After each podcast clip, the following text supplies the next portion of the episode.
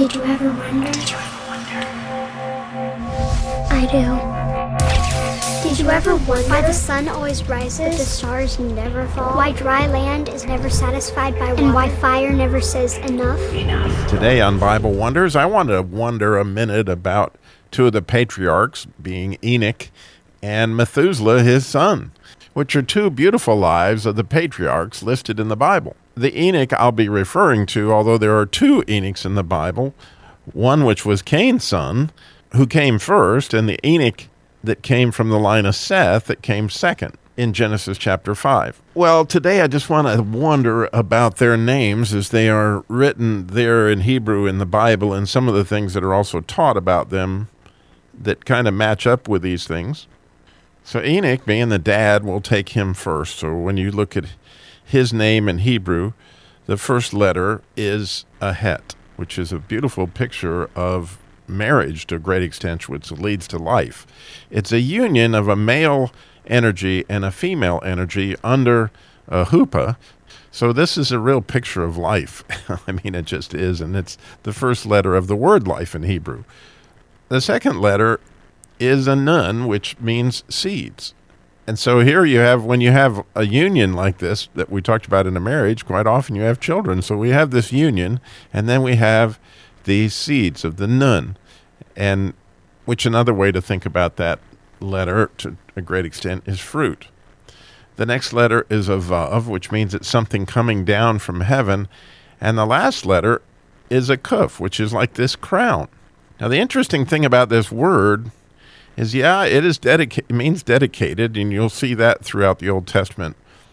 But there's also a neat, unique place you've seen this word before, where the root of this word is in that famous proverb, train up a child in the way he should go. So that word train up is the word Enoch. so it's very interesting because what the Jews teach about Enoch, what his he was very much an educator. And, and so, as we see this marriage bearing seeds, clearly he was sowing seeds about the kingdom. And based on what we talked about yesterday about a kuf, you know, this was both his pleasure and his desire. Now, if we just take the actual Midrash story about Enoch, which I find fascinating because we all know that Enoch walked with God and then was no more. They teach a little bit more about it in the Midrash, which we don't know. Again, this is somewhat legend. It was certainly an oral tradition. This is the stories that were passed down. And then the cool thing about Enoch is he knew Adam. You know, Adam lived a long time, you know, 900 years. So, you know, Enoch was certainly one of his great, great, great grandsons and certainly spent time with him, as did Methuselah.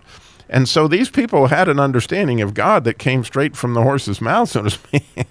you know. So Enoch walked with God. We know that from the Bible.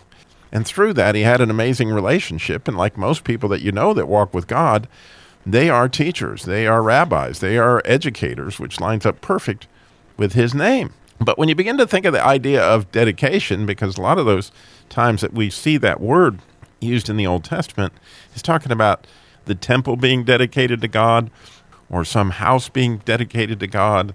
And so here we have somebody that was dedicated, but also very much in that word is this idea of train up from Proverbs 22 6.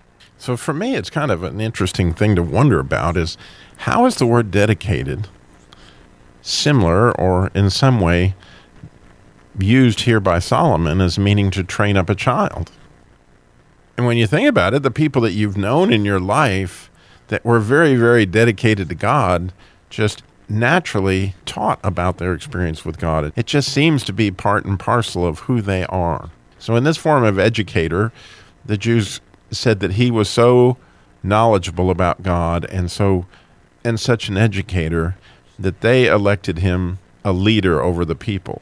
However, they had a problem because Enoch would go away for extended times and isolate himself. And he would come into town just basically to resolve issues or come between two people that had a disagreement and, and resolve those kind of things. But they teach that the day that Adam died, that Enoch, because we know he was a contemporary, and this would have been after Methuselah had been born, and he'd been a leader of the people for some time. The day that Adam died, Enoch withdrew again, went into seclusion, and nobody ever saw him again, which leads you now to Methuselah. Now, Methuselah also was very clearly a man of God and very much a man after God's own heart. But his name, when you look at it, really is interesting because the way a lot of Christian commentators have defined that, that word, Methuselah, they're saying it is a man of the dart, which is interesting. Um, the Jews, however, say it's something completely different, that it's a contraction of the word 230. and they teach in the Midrash that Methuselah had 230 proverbs that he went about teaching, you know, all his 969 years. And they say that, again, like his father Enoch, that this was a fabulous man of God that would share his relationship with God. Now, you may know that Methuselah died seven days before the rain hit, that, you know, his grandson Noah was ordered to build the ark. And of course, that was done. Well, now what the Midrash teaches about Methuselah, which I think is beautiful, is that God that God wanted to mourn Methuselah for seven days before he brought the rain.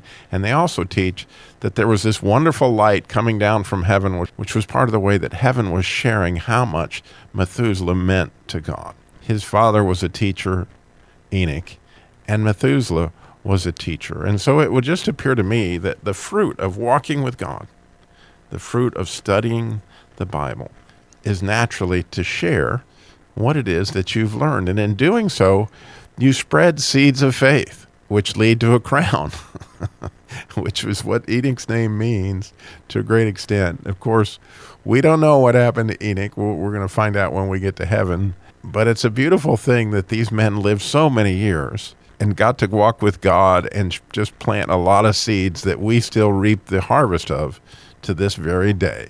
I hope you enjoy wondering with me about the names of Enoch and Methuselah. Do you ever wonder?